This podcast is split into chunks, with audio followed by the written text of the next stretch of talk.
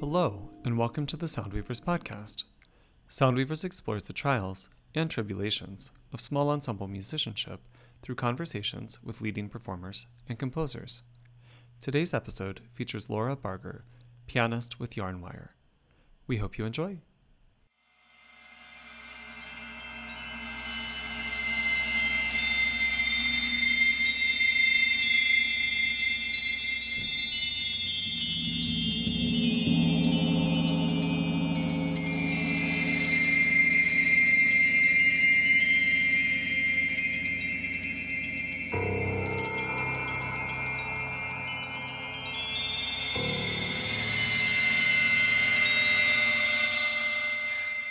Lovely and wonderful gentlefolk, welcome back to the Sound Weavers podcast. As always, I am your harping host, Dr. Rosanna Moore, and my wonderful co pilot today is the lovely, delightful, and wonderful Dr. Blair Kerner. How are you?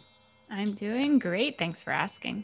So, who do we have as a guest today? Well, we have one member of the incredible piano percussion quartet Yarnwire, the lovely and wonderful Laura So let's talk a bit about Yarnwire. They are a new music quartet dedicated to the promotion of creative, experimental new music in the US and abroad. They did particularly well in the M Prize, which was a huge, extortionately huge chamber music competition that was around for a few years, and have just been commissioning a bunch of different composers.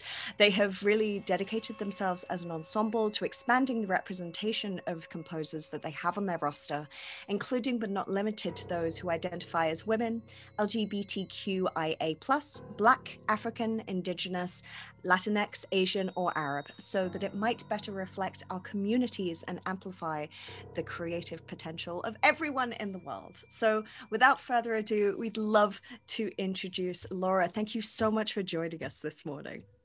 Thanks, Rosie. I'm absolutely, and Blair, I'm absolutely delighted to be here. Now, I love this. I loved this when I was reading your bio that you describe yourselves as starting and with and maintaining a no real plan. That's clearly been a very successful model for you.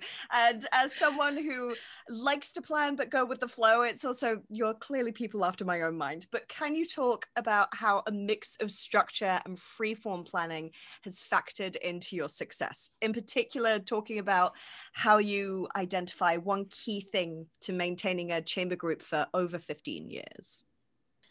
Yeah, that is a great question. And I would say that, you know, the uh, with no real plan, I think that really refers to the fact that when we started, we were still students and we were you know, there was not yet the tradition of degree programs or professional development uh, networks to the extent that you mm-hmm. see now within contemporary music. And so we didn't really have, you know, the sort of business plan in place. We didn't have a website when we started. You know, we just were students who really enjoyed playing together. And I would say, you know, we probably played for a good six months to a year before we even decided on mm. a name. I think we've had our first concert mid 2006. It's hard to remember now. Uh, and it was a, a, guest artist concert at the University of Notre Dame. And their publicity department said, uh, We need a name. We were like, Oh. because up to that point, all of our concerts had been doctoral mm-hmm. recitals uh, at Stony Brook University where we were students. So, you know, we didn't that I guess that's kind of what I think of when I think about the fact that we lacked a plan is that our real only plan at the beginning was playing music together and we enjoyed playing and there was this sort of like tight little ball of repertoire for piano and percussion quartet that we wanted to explore um, and we didn't really know we figured we'd probably have to start commissioning at some point, but we didn't know if the group would go on long enough to get to that point. With the fluidity of your group, you know, I'm assuming that since then things might have come a little bit more into structure, but who knows? What key thing, what one identifying thing do you think has been crucial to having success for the past 15 years? It's fair to say that, you know, although we definitely started with a without a plan, we definitely made a plan. And I think one of the biggest realizations or things that helped propel us forward, strangely, was realizing that we needed to have regular rehearsal.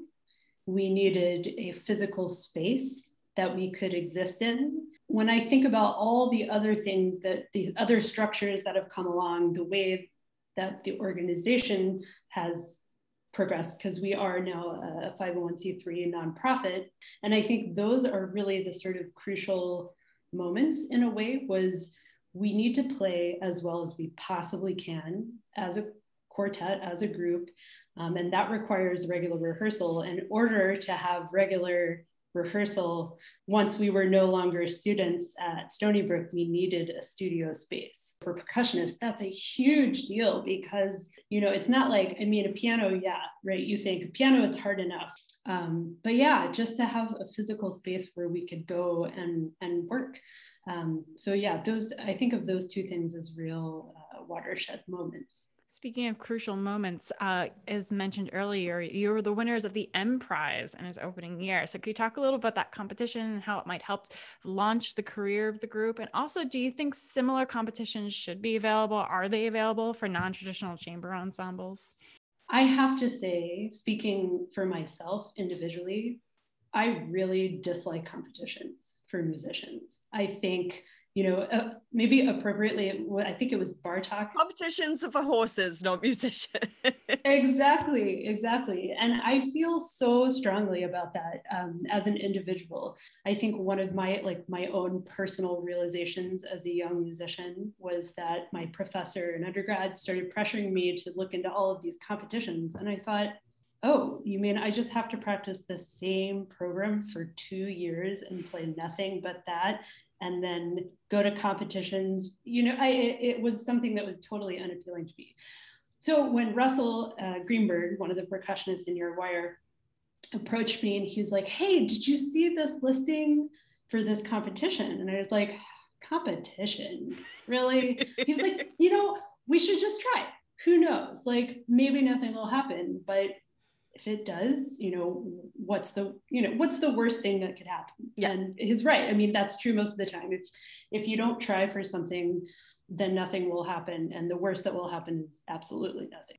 So we thought we would enter this competition. We give it a try. We'd we'd see what happened. And, you know, I don't think we really had a big expectation going into it because you really have in a, any competition you have no idea what people value, what they're looking for. You know, we also, our repertoire is very subjective and we have a very wide range of repertoire.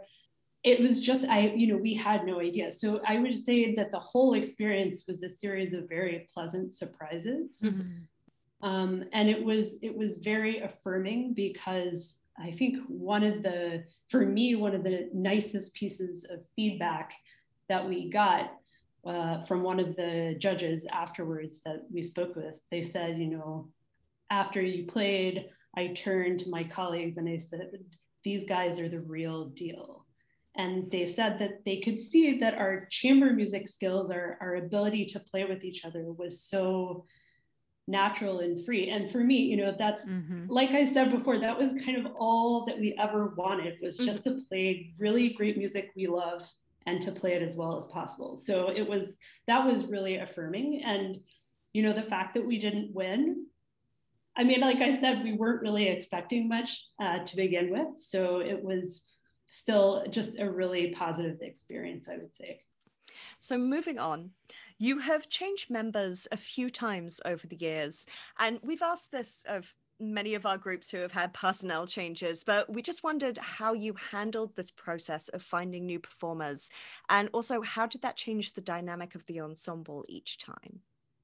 You know, and this, this, I think has to do with with any group of people working together, not mm-hmm. just necessarily in music, um, but anytime you have a sort of tight knit small team of people working on a project together, it really only works if people are clear about their goals, their intentions, like what are they hoping to get out of the whole experience, you know? And when you're young and just recently out of student days, you don't really know what your goals you're well i just want to make music i want to play i want to play as many concerts as possible yes. you know that's it's so simple in a way um, but then i think as you get older uh, you're forced to reckon with that fact of well how am i going to pay my rent how am i going to pay my utilities and i think that you know we came out of a graduate program uh, where the majority of the students are actually doctoral students. Mm-hmm. And at one point or another, a number of our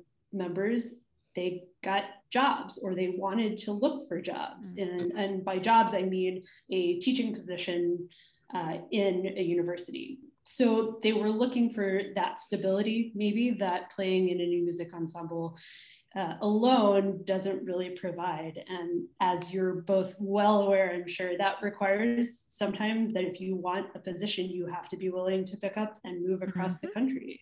Looking for new members, um, you know, when again, when we were starting out, because we we changed pianists, uh, the other pianists changed fairly early on uh, Daniel Schlossberg, who was our other founding pianist, he got a position at the University of Notre Dame. Mm-hmm. And, you know, we hadn't really built an identity yet as a group. And I think the process of sort of choosing a replacement was very informal mm. because we still we weren't in a place to say, well, you know, we can offer somebody, you know, this number of concerts per yeah. year and they're going to make this amount. So we just asked another one of our colleagues um, from Stony Brook at that point, who we knew was living in New York City. And he said, sure. We played again for another few years and things began to pick up a little bit more. And when he left for another professional opportunity, it was a little bit different when we found Ning, uh, but similar in the fact that you know we couldn't ask someone to give up uh, their own projects or work to no, join us, no, yeah. um, and it really just sort of we sort of lucked out because even though Ning was a student with us, we didn't really know her. She sort of overlapped um, at a time when we were almost on our way out, and she didn't live on Long Island where mm-hmm. the school is based. Yeah. So we didn't get to know her as well, but she had been playing um, for a couple of years for um, the Bang on a Can All Stars. Mm. And so I knew she had a strong interest in contemporary music. You know, she came out of the program at Eastman School of Music. And so she has has really strong background, not just in contemporary music, but her pianistic skills mm-hmm. are incredible. And we just invited her to come and play with us. We did a few rehearsals, we gave her some of our repertoire, and it went well. She we talked with her about you know what we were doing and what our plans were, and and then she came on board. So we didn't really have an audition process. Um, it's so difficult to audition for a job when you don't know what that job entails exactly.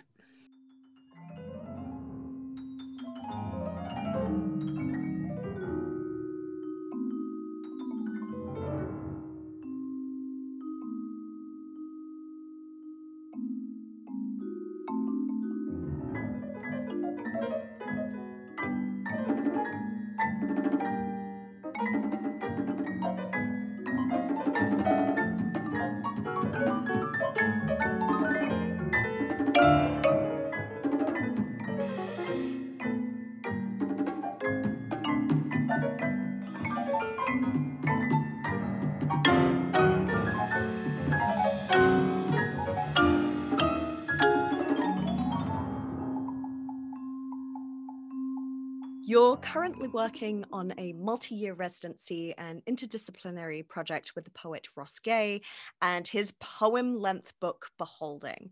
I there seem to be so many different facets to this project, and I'm so so intrigued with it, and I cannot wait to see what happens, including working with 12th uh, grade students, I believe. Can you talk about the vision of this project, how it came to be, and what what you're imagining for it when it comes to fruition? So this is a really unique project for us um, in some ways, uh, in that I don't think we have ever worked in on such a large scale um, over this amount of time. So we have a relationship, a very close relationship with the experimental theater director, Brooke O'Hara. It's incredible. She and Ross, Brooke and Ross, have been friends since undergrad. They went to undergrad together. Oh my goodness. It's such so they are yeah, they're like brother and sister. They're in, have an incredibly close bond. And she said, You know, Ross has this incredible new book length poem that's coming out. And I think, you know, he can send me a preview copy. Let me send it to you. You know, let's read it. I think we can do something with this. Mm-hmm. And so then we we read it, and it's the poem is truly incredible. I highly recommend for both of you and for anybody listening, um, if you even if you think you might not like poetry, hmm. even if you think you are not a poetry person, I highly recommend reading Ross's work. And especially, you can find um, videos of him reading hmm. his own work on Fantastic. YouTube, and it's spectacular. He's just really an incredible artist. We were just blown away by the poem, and we started brainstorming composers. Um, and you know, we hit upon the idea of Tyshawn Sorey, who's again someone we didn't have a super close personal relationship with yet, but we'd all heard his music um, or had maybe played in larger ensemble projects. We thought that this could be a really incredible big project, and Brooke is the kind of creative thinking mind, so to speak. But we started this project in a way that we don't really know yet where it's going to end. And mm-hmm. that is exciting mm-hmm. and a little, little scary. But we have two years um, to workshop. We had our first initial workshop last spring, and we're going to do some more in-depth work uh, this fall. It really, I think, I, I can't, I don't know. I know there'll be music. I know that Ross will be reading his work. He's going to be performing in the production. Oh, wonderful. Um, we're so fortunate to be hosted by Girard College, uh, which is not a college actually. It's a, a boarding school mm. for academically talented students from uh, primarily single income families mm. okay. in Philadelphia. And so they are our sort of host and partner and presenter all rolled into one. And during the course of the production, we will also be doing, you know, workshops with the students. Uh, Brooke has some, she teaches at UPenn, and so some of her theater students are coming to work with them, showing them how we're developing our work, the process that we're going to use, and then letting them use that tool to sort of develop their own work. So, speaking about projects, um, you've been releasing records since 2010. So, do you think the recording process, looking now at how the music industry is going and online streaming and all those other things, um, is still important to musicians, chamber musicians? And does it pay out in the long run? That is a complex question. I, I definitely, I think a lot of people have different opinions about that, but maybe, maybe not. I don't know.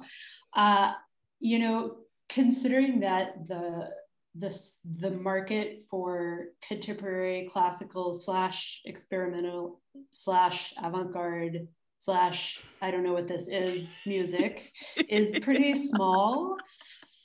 I don't think that recouping financial returns has necessarily ever been something that we realistically expect. Mm-hmm when we put out a record, right? We do it more as a documentation to try to hopefully get people's music out into the world mm-hmm. and to give people a way to know not just what we're doing, but what other musicians um, and artists we admire are doing, mm-hmm. primarily composers or composer performers.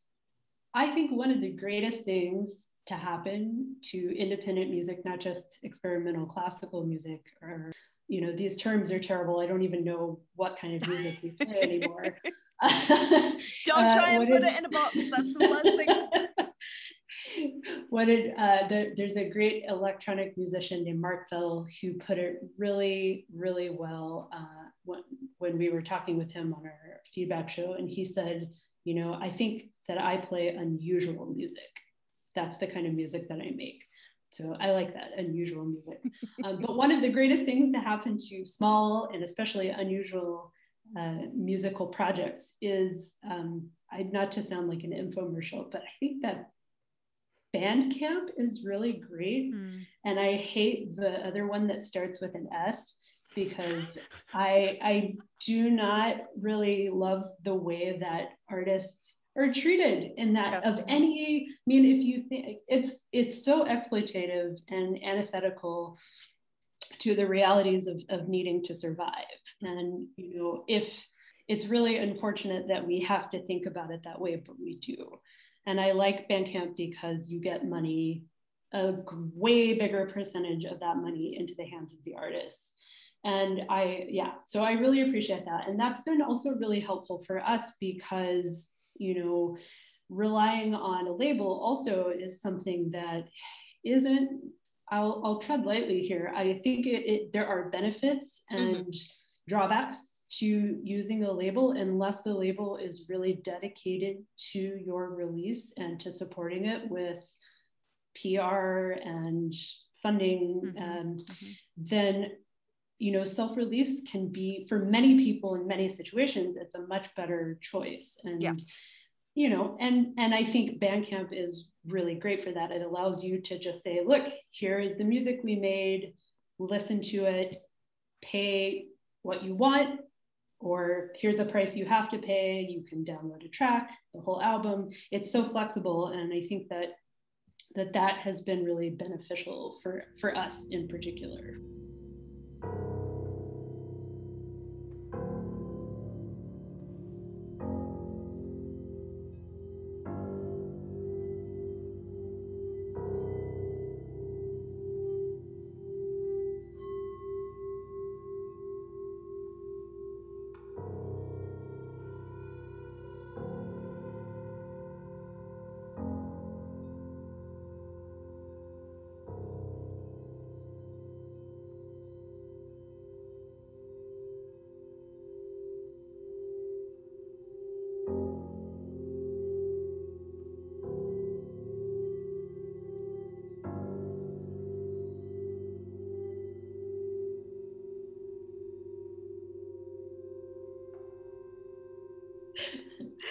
So, moving on to some of your educational initiatives, you started the Yarnwire International Institute for both performers and composers, which importantly is tuition free. So, I have three questions for this. Firstly, how were you able to ensure that this would be a tuition free program while still paying uh, your faculty? That's a great question. Um, so, you know, we started the Institute in 2016. Uh, and we are super fortunate to be supported uh, strongly by our alma mater, Stony Brook University, mm-hmm. um, which is about 50 miles from New York City out on Long Island. And, you know, we have maintained relationships with a lot of the faculty there. And when we came up with the idea, they were so uh, supportive and generous of saying, nothing happens here in the summer, you can use the space. Mm-hmm. And so we had that sort of in kind support of the university to have a place um, and use of instruments so that we could make it happen. And also being a college campus, there are dormitories, there's food, services. So it was a, a no brainer at that point. Mm-hmm. Um, and I think, you know, always our goal has been to keep tuition. Uh, and, and by that, I mean the actual tuition, not the, the housing or food costs, which we absolutely can't control. Um, those are not within our means to mm-hmm. control. But the, the tuition, we've always wanted to keep it as low as possible. Okay. And I think that, you know, that has really translated uh, into how we think about fundraising just in general, and also about, you know, the way we structure even applications. You know, we don't charge an application fee, um, and we've tried to make it as easy as possible for people to apply. Um, and the move to virtual, because this past year's institute, as well as 2020, those were both online. And so we looked at our, our budget and we said, well, if we're not paying for 12 days of faculty housing, mm-hmm. then we can roll a good portion of that money over towards covering the cost of tuition so that we don't need to charge tuition for this experience. Um, so it was really, really simple. And you know, when we hopefully move back into our next in-person iteration of the Institute, uh, I don't know that we will for sure be able to offer absolutely tuition free because those costs of housing and food will will have to come back in some form but that continues to be very strong priority for us is um, you know and create just to increase access through equitable as much as possible part of this festival is that you I, it's important to have composers and performers on the ro- roster, but I just wondered how you had them interact with each other. So usually in the in the in-person iteration, uh, we we started with a pretty simple idea, which was, oh well, just have all the composers write pieces for piano and percussion. We'll encourage them to use quartet, but we'll let them you know use any combination or number. Uh, and we created groups with our performers and, and inserted ourselves into those groups so that we weren't just coaching them, but we were part of the groups playing along with them. And then after the first year, we thought, you know, this is great, but what if there were a way to encourage a little more dialogue between composers and performers? Because, you know, when you're a student, you may not have had the experience or the confidence to really look at your peer as an equal. You know, performers are taught that the composer is sacred and right, and composers are sometimes taught that that performers are just that you know they just do whatever you write on the page so they will interpret your will and so we wanted to try something that would push that even to the side a little more you know even though that's not the way we work but you know still to create a different model and so we started having them do collaboration projects and we gave them a little guidance but not much try something that you've never done before or you know, push yourself to experiment in some way. And we'll do an informal presentation where everybody will share their work together and we'll eat bagels. It'll be great. We've stuck with that idea. It was so fun and so uh, exciting that we've continued that each year and, and gotten a little better at, at guiding the process and sort of creating a situation where that can work. And this year, you know, or these two years in the virtual world, we gave them time we introduced them you know more than a month in advance to mm-hmm. each other uh, we created pairings and we they presented us with a video at the end uh, of the institute and then we live streamed that out for the, the public so i think it's actually of all the things that we have done that's the one that translated best these last couple of years the COVID online model changed the Institute a little bit. Um, obviously, you want to get back to being in person, but are there any changes? For example, introducing um, the composers and performers ahead of time. Is there anything like that that you want to keep? Absolutely, yes. I think this idea of being able to be connected to each other, even when we're not in the same physical space, is incredibly beneficial for some things. And that idea of, yes, creating more of a longer term community mm-hmm. For our institute rather than just a sort of like two week one off situation. Uh, that has definitely been something I think that we felt was useful and will definitely roll forward into the future. And also, you know, our guest presenters, guest artists, um, you know, again, for a musician, yes, we want to have them there to play a live concert if at all possible. But you know, we've also invited scholars. Um, we had a really great uh, session or two sessions with the musicologist uh, Loren Kajikawa, and someone like that, if they're not in New York, or we had a great presentation from a composer, Clara Iannotta, who presented from Berlin.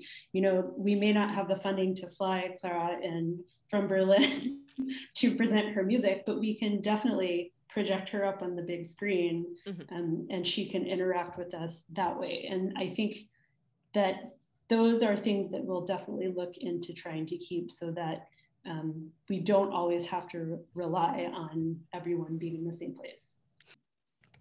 So, without further ado, wonderful and lovely listeners, thank you so much for tuning into this episode with the lovely and wonderful Laura from Yarnwire. So, you can check out all of their details and their socials and their website down in the show notes. Please do follow them and check out all of the wonderful things that they're doing and go to Bandcamp to uh, listen to their records.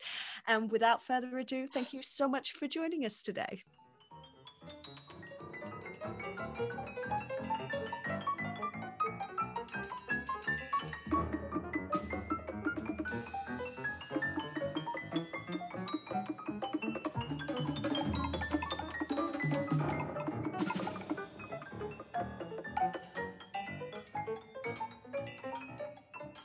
Thank you for listening to this episode of the Soundweavers podcast. If you enjoyed our show, please subscribe to us on Apple Podcasts, Spotify, Stitcher, and most other major podcast platforms. We hope that you'll visit us at www.soundweaverscast.com, follow us on Facebook and Instagram at Soundweaverscast, and on Twitter at SWChambercast, where you'll get episodes as soon as they drop, show notes, and regular updates. This podcast is hosted by Rosanna Moore and engineered by Blair Kerner. I'm your producer, Adam Paul Cordell. Our theme music was composed by Evan Henry and recorded by the Soundweavers team.